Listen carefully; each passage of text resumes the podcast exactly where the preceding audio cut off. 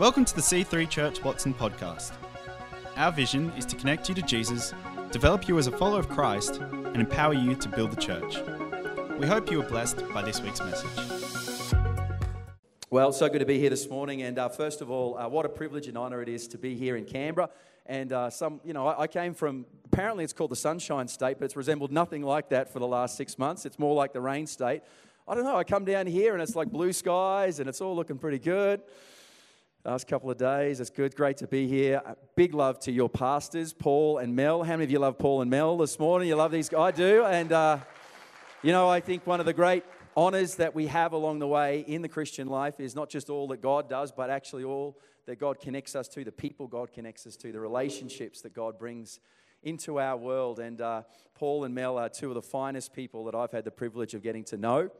And uh, they are incredible people, love their generosity love their faith filled attitude to life, love their sense of humor, and uh, just incredible people. And uh, I want to show my appreciation to them as well uh, because I think these guys are amazing. So, would you give them another big hand this morning? Just thank them today.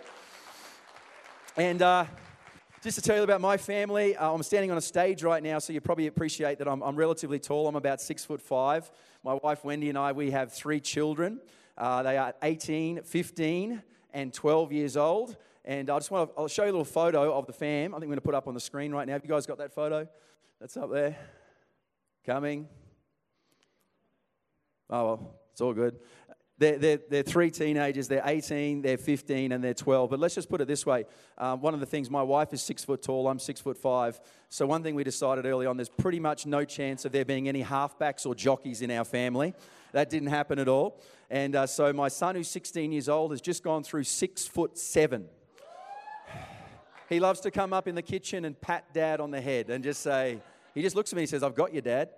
And uh, how many of you know that just rolls me up? I just, but he loves it. I love him to bits. He's awesome, and I love our kids. They're great fun. But I tell you, we've had some moments recently where uh, my son actually has just got his learner's permit. So just turned 16, got his learner's permit, and um, you know, here's what I've discovered: there's no greater way than to, to make sure that you are right with Jesus than to be the father who sits in the passenger seat as your 16 year old son drives your Pajero Land Cruiser down the highway at 100 kilometers an hour.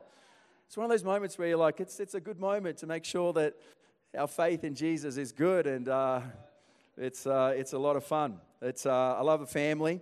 And, uh, but, you know, last year, I was sharing this with a couple of guys yesterday. Last year, in the middle of all things COVID, um, I had a phone call out of the blue from a guy I went to school with by the name of Duncan. And Duncan called up and I was like, hey, how you going? He goes, great. He goes, oh, we're, I've decided to do something a bit out of the blue. And I thought I'd reach out. And I hadn't spoken to Duncan in a while. Uh, been a while since I've been in school. And he says, oh, I remember like our basketball team at school. He goes, I reckon it'd be a great idea if we reformed our basketball team from school and let's play in the over 35 men's basketball competition. And I'm like, yeah, let's do it. This would be great. Can I just say this? And I've been playing now for about a year. There is no greater way to discover that you're over 35 than to play sport in an over 35s competition. I'm fairly certain uh, that between the 12 of us who play on this team, that we have managed to keep pretty much most of the physiotherapists on the north side of Brisbane in business over that last uh, 12 months. Anyway, we got really excited. We're reforming the team.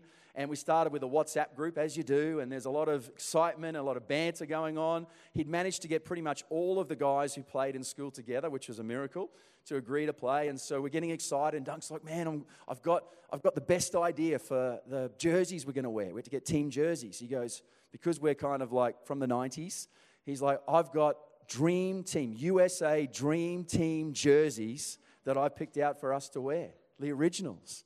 And he goes, We're going to put like the names of the players, Jordan on the back and all that. So we're so excited. Like we are, we are pumped. We're ready to go. It's like the big game. We're going to be wearing the Dream Team jerseys. This is going to be amazing. I remember we turned up before the first game and we're outside waiting to go. Duncan arrives. And so we're expecting, here's the new kit. Here it's all ready to go. Duncan pulls up, he opens up the bag and he says, I'm sorry, boys, there was a problem with the supplier. The Dream Team jerseys haven't arrived.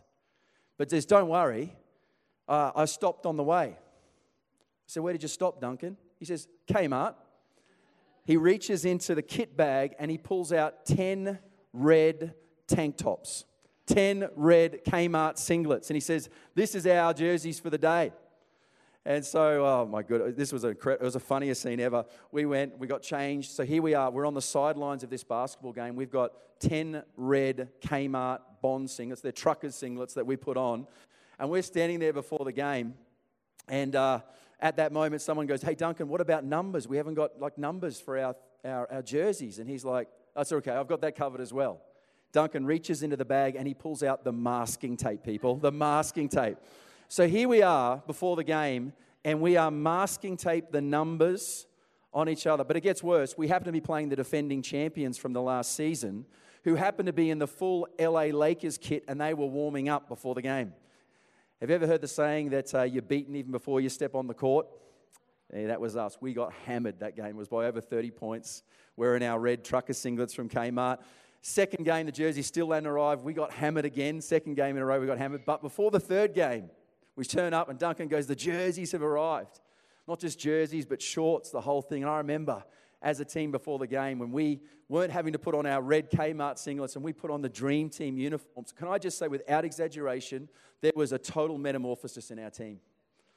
We, we transformed into a different team. They go, I don't know what happened, but we wore those Dream Team jerseys, and I tell you what, we played with more skill, we played with more ability, we played with more confidence, and to our great, uh, to our great encouragement, we won our first game with our Dream Team jerseys. Come on, let's celebrate. That's something to celebrate. We won a game. Now, here's a point. You know, in basketball, what we wore mattered. You know, it did actually, it, it, what we wore actually helped to, to change us, to transform the way that we played, the way that we saw ourselves. Do you know the Bible actually says a very similar thing about relationships? It's, it actually talks about relationships, but it talks about that what we clothe ourselves in really matters. That in Colossians 3, verse 14, it says, Above all, clothe yourselves with love, which binds us all together in perfect harmony. Clothe yourselves with love. In other words, it says, Above all, put on love. What the scripture is saying is that the most important thing when it comes to helping relationships work, the most important thing that that we can put on that will help our relationships flourish and prosper is that we clothe ourselves in love. In love. Now, let's just dive over here for a minute and say this. Well, what is love? Because our world tells us all kinds of things. Well, love is love. But the Bible says, no, that's not the case. You know, what is love? Do you know there was a group of people who wanted to find out the answer to that question? What is love? Is love a feeling? Is love an emotion? Is love a commitment? Is love just some intangible force in the universe that we can't really define? And so this group of people decided to ask a group of four to eight year olds what they thought love was and get their responses. Do you want to hear what they said? Their responses were both funny and profound to the answer of what does love mean? Rebecca, age eight, said this Well, love is when my grandmother gets got arthritis, she couldn't bend over and paint her toenails anymore. So my grandfather does it for her all the time even when her hands have got arthritis too. Now that's love. How good's that? Billy, age four, says, When someone loves you, the way they say your name is different, you just know that your name is safe in their mouth. Carl, age five, says, I love Carl. Love is when a girl puts on perfume and a boy puts on cologne and they just go out and smell each other. Terry, age four, says, Love is what makes you smile even when you're tired. Emily, age seven, says, Love is when you tell a boy that you like his shirt and then he just goes and wears it every day. Danny, age seven, says, Love is when my mummy makes coffee for my daddy and she takes a sip of it before giving it to him just to make sure that it tastes okay. Bobby, age seven, says, This is profound. He said, Love is what's in the room with you at Christmas if you just stop opening presents and listen. Emily, age eight, says, Love is when you kiss all the time. And then when you get tired of kissing, you still want to be together and then you talk more. My mummy and daddy are just like that. They look gross when they kiss. Nico, aged eight, says, If you want to learn to love better, you should start with someone who you hate. How of you know we need a few more Nicos in the world right now? Lauren, age four, says, I love this is a classic. Lauren, age four, says, I know my older sister loves me because she gives me all of her old clothes and then she has to go out and buy herself new ones. If only you knew, Lauren, if only you knew. Tommy, age six, says, Love is like a little old woman and a little old man who are still friends even after they know each other so well. Cindy, age eight, says about what is love. She says, Well, during my piano recital, I was on stage and I was scared. I looked at all the people watching me and I saw my daddy waving and smiling. He was the only one doing that. I wasn't scared anymore. That's how I know my daddy loves me. Jessica, age eight, says, You really shouldn't say I love you unless you mean it. But if you mean it, you should say it a lot because people forget. Uh, out of the mouths of babes. But you know, the Bible has actually defined what love is. The, the Bible has defined what real love is, and it's not the way the world sees it. In 1 Corinthians 13, we actually hear how God lays out what his kind of love looks like. 1 Corinthians 13 says, If I were to speak with eloquence in earth's many languages and in the heavenly tongues of angels, yet I didn't express myself with love, my words would be reduced to the hollow sound of nothing more than a clanging cymbal. If I were to have the gift of prophecy with a profound understanding of God's hidden secrets, and if I possessed unending supernatural knowledge, if I had the greatest gift of faith that could move mountains, but have never learned to love, then I am nothing. If I were to be so generous as to give away everything I own to feed the poor, if I offered my body to be burned as a martyr without the pure motive of love, I would gain nothing of value. Love is large and incredibly patient. Love is gentle and consistently kind to all. It refuses to be jealous when blessing comes to someone else. Love does not brag about one's achievements nor inflate its own sense of importance. Love does not traffic in shame and disrespect, nor selfishly seek its own honor. Love is not easily irritated, and it's quick, and it's nor is it quick to take offense. Love joyfully celebrates honesty and finds no delight in what is wrong. Love is a safe place of shelter, for it never stops believing the best for others. Love never takes failure as defeat, for it never gives up. Love never stops loving. How good. You know, we had our relationship series in church a couple of months ago, and actually through that series, in my daily Bible reading, 1 Corinthians 13 came up, and that's when I flicked to the Passion Translation to read it. And I remember I was sitting and I was reading it, and I had my journal open, and, and I thought as I read back through a scripture that I'd read a lot of times, I thought, you know, what I want to make sure is that I kind of hold up this scripture as like a selfie and ask myself the question how am I going loving others like this?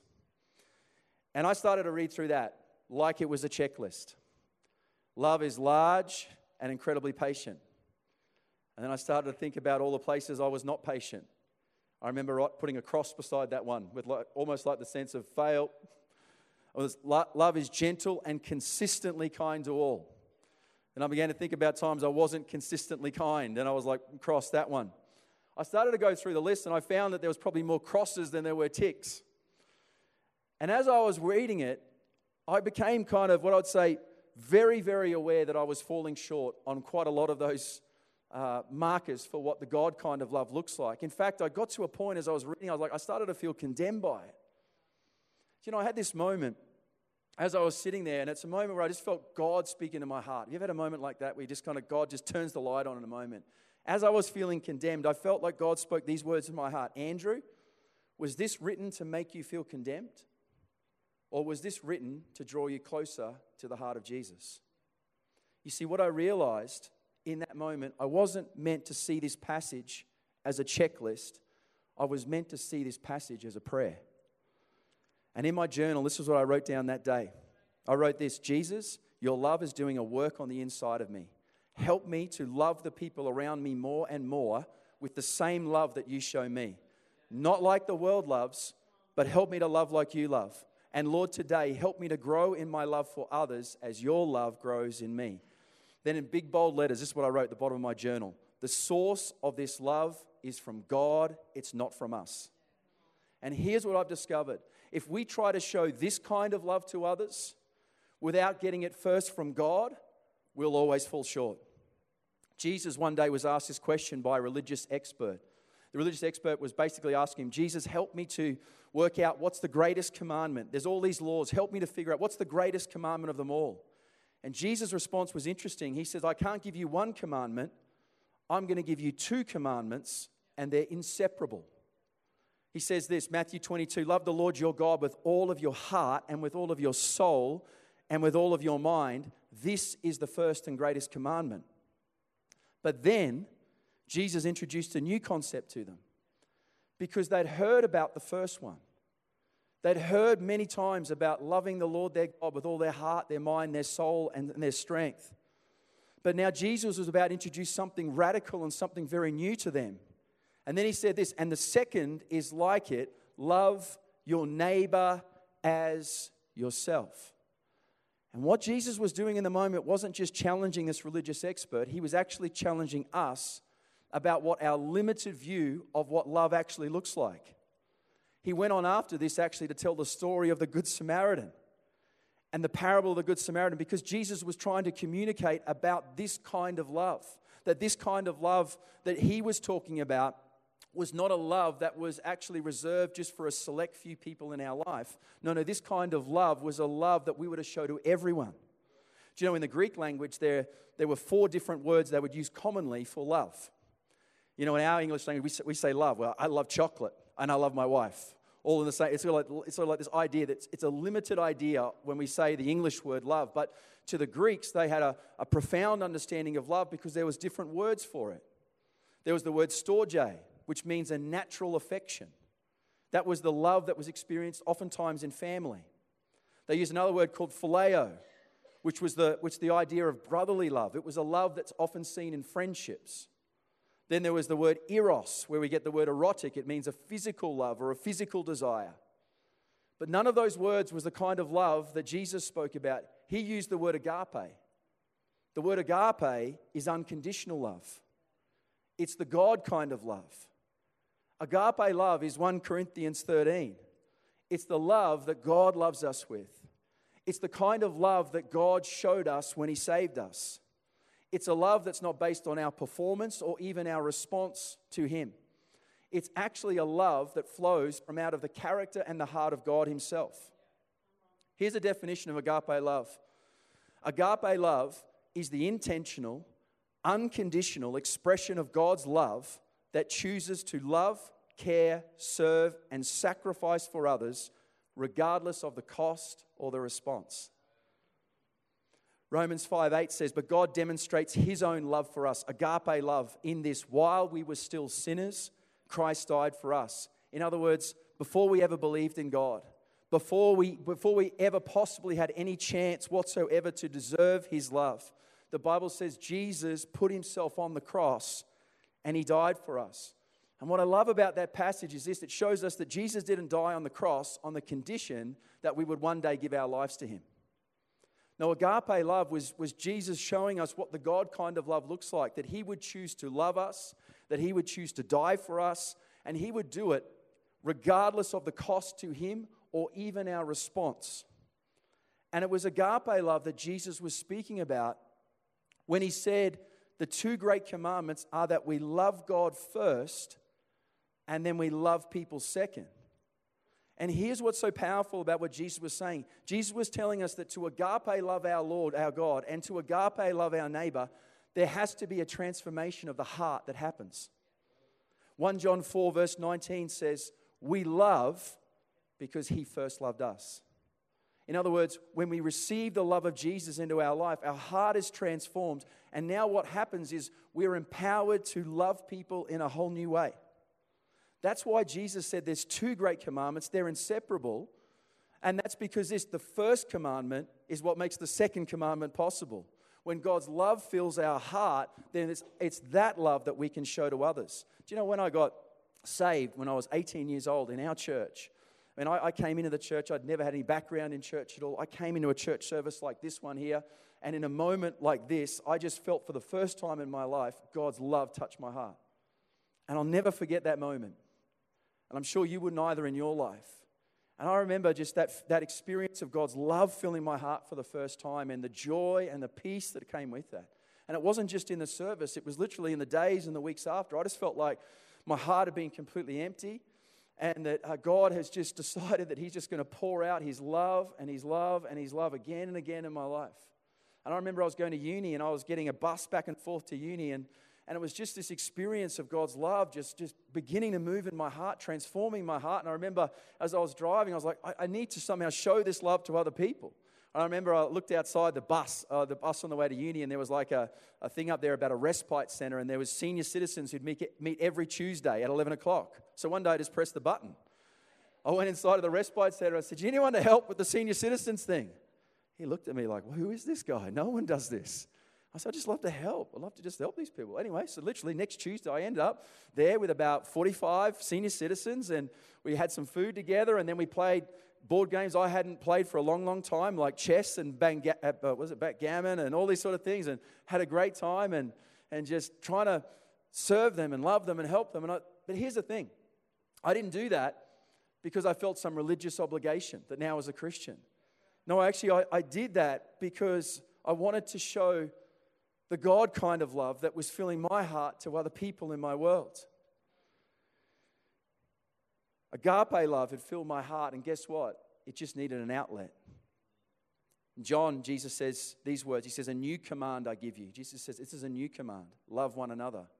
As I have loved you, so you must love one another. By this, everyone will know that you are my disciples if you love one another. So here's the question I want to close on this morning How do we show the God kind of love to people in our world? How do we show it? I want to, I give you this thought about relationships. Just, just one thought about relationships, and that's this. If you're having trouble with people, maybe the problem isn't people. Maybe it can be about what's going on on the inside of you. There's a great story of two sisters in the Gospels. These two sisters are named Mary and Martha. It says this in Luke chapter 10 it says, As Jesus and the disciples continued on their way to Jerusalem, they came to a certain village where a woman named Martha welcomed him into their home. Her sister Mary sat at the Lord's feet listening to what he taught, but Martha was distracted by the dinner she was preparing. She came to Jesus and said, Lord, doesn't it seem unfair to you that my sister just sits here while I do all the work? That sounds a lot like my teenagers at home. Tell her to come and help me. But the Lord said to her, Listen to this, my dear Martha, you're worried and upset over all these details. There is only one thing worth being concerned about. Mary has discovered it, Mary has worked it out, and it will not be taken away from her. You see, this story is actually a story about, about Martha who's having relationship problems with her sister. But Martha's real problem wasn't her sister. Martha's problem was actually what was going on on the inside of her, what was going on in her heart, and what was going on in her mind. And Jesus as he always does, nailed the real issue. He said, Martha, you're worried, you're anxious, you're upset over all these details. I get it. You're frustrated with your sister right now about what she's doing, about what she's not doing right now. But then he says to her, Martha, there's one thing that will change everything. Do you know what it was? It was an invitation that Mary had said yes to, and that was to draw near to Jesus. The invitation saying, Mary's discovered the one thing that changes everything in our heart and our relationships, and that's to let agape love fill your heart again. You see, I want to encourage you today. There is one thing that changes everything in our relationships it's letting the love of God fill our hearts. When the love of God fill our hearts, it changes everything. Not just in here, but in how we love, and how we relate, and how, and how we forgive, and how we let things go. In Luke 10, it says this We know how much God loves us, and we have put our trust in His love. God is love. Listen to this. And all who live in love live in God, and God lives in them. Listen to this. As we live in God, our love grows more perfect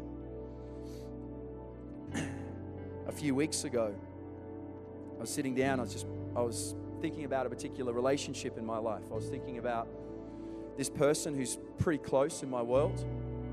And as I was sitting there thinking about him, I was actually thinking about the times in the last six months that I've reached out to this person and just got no response. Just a couple of different ways. I reached out to them and just in kindness and just trying to open the door, reopen the door of this relationship. And I was reaching out and I was just getting no response. And I was in a time when I was just sitting down and thinking about it, I was like, well, I'll just move on. And I thought, that's okay. I'll just, I'll just move on. And there was a moment with God, you know, where God just kind of gets right there to the point of the issue in my heart. As I said those words literally in my heart, well, it's time for me just to move on from this relationship. God spoke to me and said, Andrew, is that how I love you? And there was a moment where I realized this is exactly what Jesus was talking about, about how he wants us to love God and love people. And that Jesus wants me to love others with the same kind of love that he shows me. That God is a God who shows us his love, but he shows us without regard to the cost or even the response that we give. And that my greatest gift that I can bring is, the, is to bring into that relationship and into the relationships of others in my world agape love. A love that chooses to express the love of God, to love, to care, to serve, to sacrifice for others without, without considering either the response or the cost. Would you close your eyes all across this place, just in this moment? I know the agape love of God. It's the thing that changed my life. I'd, I'd, known, I'd, known, I'd known great friendships, great family who loved me to bits. But I tell you, there, there's a higher kind of love that you and I can experience. And it's the love of the God who made us, the, God, the love of the God who sent his only Son to die on the cross for us, and the love of the God who says, Now I have a great plan and a great future for you. It says in the book of Revelation, these are the words of Jesus. He says, Here I am, I stand at the door and knock. If anyone hears my voice and opens the door, I will come in. You know what I've learned? Our heart has a door, but the handle is on the inside. That means that you and I can open that door and we can close that door. Jesus says, I stand at the door. He says, I'm knocking and I'm calling your name. He says, if you would just open that door, I will come into your life. And I tell you, when God comes into your life, He just fills your heart with His love. He changes you, He transforms you. Maybe you're here today, and maybe it's this moment right now, and you know, you sense even right now that God is knocking on the door of your heart. In a moment, we're going to pray together, and I'd love to include you on this prayer. We're going to pray all together to invite Jesus into your heart. Or maybe you know this morning you prayed this prayer before, but you know that you've drifted away from God. Well, this morning, why don't you come back to Him? God loves you and He is for you in every way. And He's the God who forgives and restores. So, just where every eye is closed across this place, what I'd love you to do is just respond right now and say, Yes, Andrew, would you include me on that prayer this morning? Just very quickly, would you just slip your hand up just so I can see it if that's you? And then you can put it down. I'd love to include you on this prayer this morning. Over there, is that you reaching out this morning? That's awesome. Thank you over there. I can see your hand. Is there anyone else here this morning and you want to come back to God? Thank you. That's wonderful. I can see your hand this morning. That's so awesome. Anyone else here this morning and you want to give your heart? Is that over there? Just quickly, just lift your hand up this morning just so I can see it. And then you can put it down. That's wonderful. Just want to give us five more seconds before we finish this morning. I feel like there's just one more person right now. That's awesome. That's awesome. I can see your hand. That's wonderful. God is amazing. He loves you and He's for you in every way. We're going to say this prayer all together, but hey, church, could we say this all together? Maybe you're online as well. We'd love you to say this prayer. Say, Lord Jesus, this morning I open the door of my heart to you and I invite you in as my Lord and Savior. God, forgive me of my sins, wash me clean, and make me new. Today, I put my trust in you my faith in you. And Lord, help me to follow you all the days of my life. In Jesus' mighty name. And everyone said, Hey, church, we had a bunch of people who said yes to Jesus this morning. Can we celebrate with them this morning? Come on, let's celebrate the greatest decision you can make. Thanks for listening. We hope to see you in church again this weekend. To find out more about our church, find us online at c3churchwatson.com.au.